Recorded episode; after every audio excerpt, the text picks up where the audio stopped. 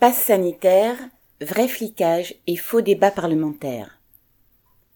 Le 5 novembre, la majorité macroniste de l'Assemblée nationale a voté une les guillemets, loi de vigilance sanitaire fermez les guillemets, qui permet la prolongation du pass sanitaire obligatoire jusqu'au 31 juillet 2022. Les sénateurs, majoritairement de droite, voulaient limiter cette prolongation au 28 février, fin de la session parlementaire avant les nouvelles élections législatives. À l'Assemblée, 75 députés de l'opposition, dont ceux du PS et de la France insoumise, ont déposé un recours devant le Conseil constitutionnel pour contester cette loi en accusant Macron de piétiner la démocratie.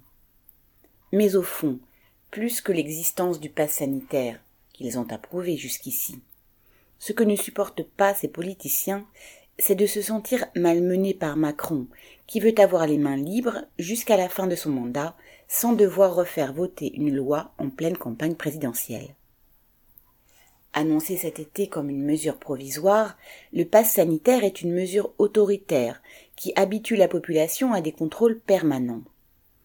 Dans quel type d'établissement recevant du public ce pass peut-il être imposé? Dans quel département? Pour quel type d'événement? Ces décisions relèvent de l'arbitraire du gouvernement et des préfets.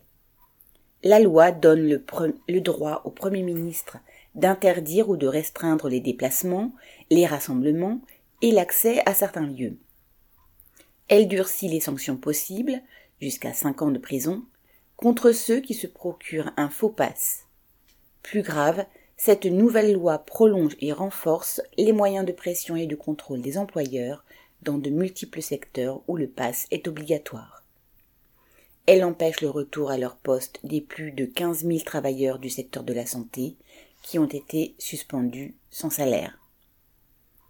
Macron et Castex justifient le recours à ce pass obligatoire par la gravité de la situation sanitaire. Mais leur loi ne fixe aucun seuil pour le déclencher ou le suspendre. Et surtout, leur campagne de vaccination ne les empêche pas de continuer à fermer des lits dans les hôpitaux et d'organiser la pénurie de personnel.